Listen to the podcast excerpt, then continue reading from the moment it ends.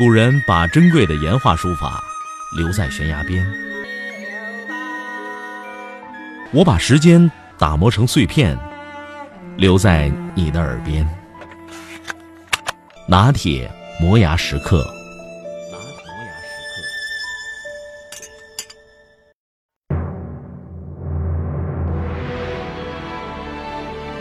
唐太宗李世民的朝堂上，那可是群星闪烁，人才济济。长孙无忌、杜如晦、房玄龄、尉迟敬德、秦叔宝，他们要么是李世民的创业班底，要么是李世民的长期合作伙伴，要么和李世民有姻亲关系。和他们相比，魏征无法不自惭形秽。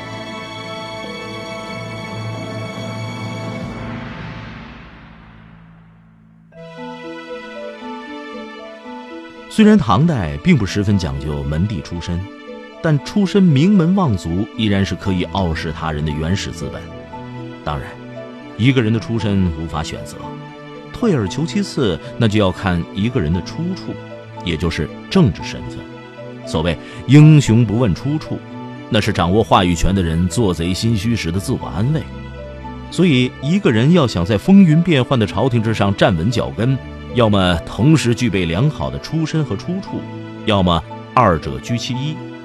但是，魏征既没有良好的出身，也没有过硬的出处，而且在和李世民相遇之前，魏征的个人信用几乎丧失殆尽。魏征出身河北巨鹿卫氏，要说也算是北齐的名门望族。他的父亲曾担任北齐的屯留令，只是魏征时乖运迁，在距他出生还有三年的时候，北齐就被北周灭了。在他刚满一周岁的时候，北周又被杨坚的隋朝取代了。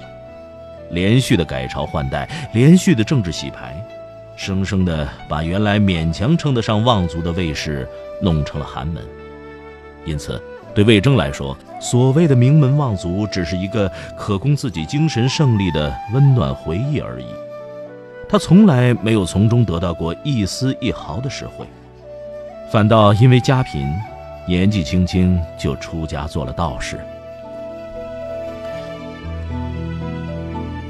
魏征亲身感受了离乱之苦，所以他说：“自古丧乱，未有如隋氏者。”宁为太平犬，不为乱世人。正如后来诗人里尔克总结的：“哪有什么胜利可言？挺住，就意味着一切。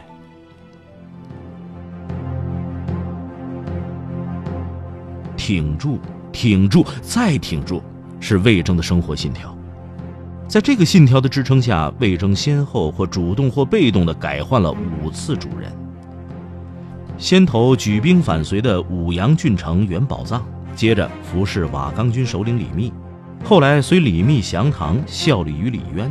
不久，因为被俘，开始效命于另一个义军首领窦建德。窦建德兵败以后，魏征开始作为主要谋士，效命于李建成的鞍前马后。在此期间，他曾为李建成献出了及早动手除掉李世民的计谋。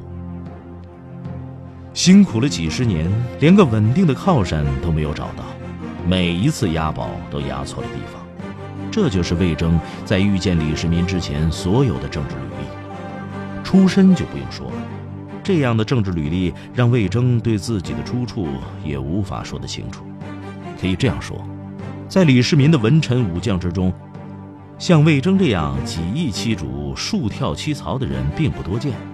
我们无法想象魏征将如何面对世人，面对新的主子李世民。李世民干净利落地干掉李建成之后，所有的人都认为魏征这次玩完了。果然，李世民刚坐稳位子，马上就把魏征喊来痛骂。可以想见，当时的场景多么恐怖。秋后算账的时间到了，魏征似乎在劫难逃。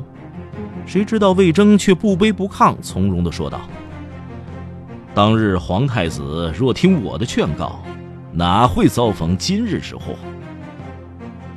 在场的所有人都预测，这次魏征算是走到了生命的尽头。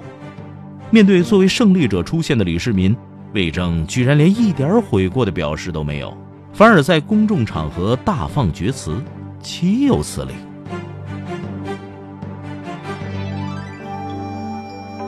然而，出乎所有人的意料，面对死不悔改的魏征，唐太宗居然为之敛容，厚加礼义，擢拜谏议大夫，数引至卧内，访以正数。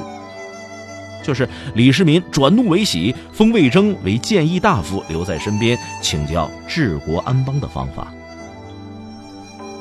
魏征的回答看似狂傲扯淡，却是当时情景之下他唯一的活路。他如果痛哭流涕的忏悔，或者没有原则的自我贬低，反而会让唐太宗满怀厌恶的将他杀掉。于是他反其道而行之，大肆标榜自己的先见之明。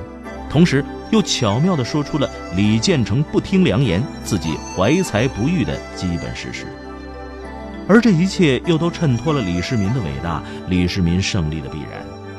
因此，在关键的时刻，魏征以自己的才华保住了性命，同时更赢得了李世民的青睐。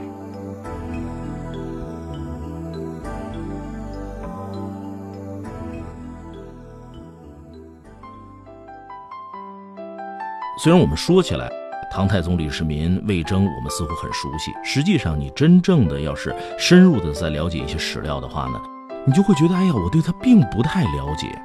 这期节目我一共做了三集，第一集呢，我们听到了哈，就是魏征的这个坎坷经历啊，他做过道士，而且呢，武艺其主。如果我们把人名字掩盖上，然后我们只说他的事迹，我们很难判断说啊，这就是魏征啊，魏征怎么是这样的呢？哎，历史上的魏征他就是这样的。李世民要杀他，结果呢，魏征用纵横之术对李世民那是一顿忽悠啊，李世民就彻底晕菜了。结果呢，就有封官进爵。实际上走到这一步，魏征只是跟李世民的关系才刚刚开始，他更大的麻烦和困难在以后呢。好了，今天咱们就聊到这儿。我是拿铁，别忘了关注明天下集节目。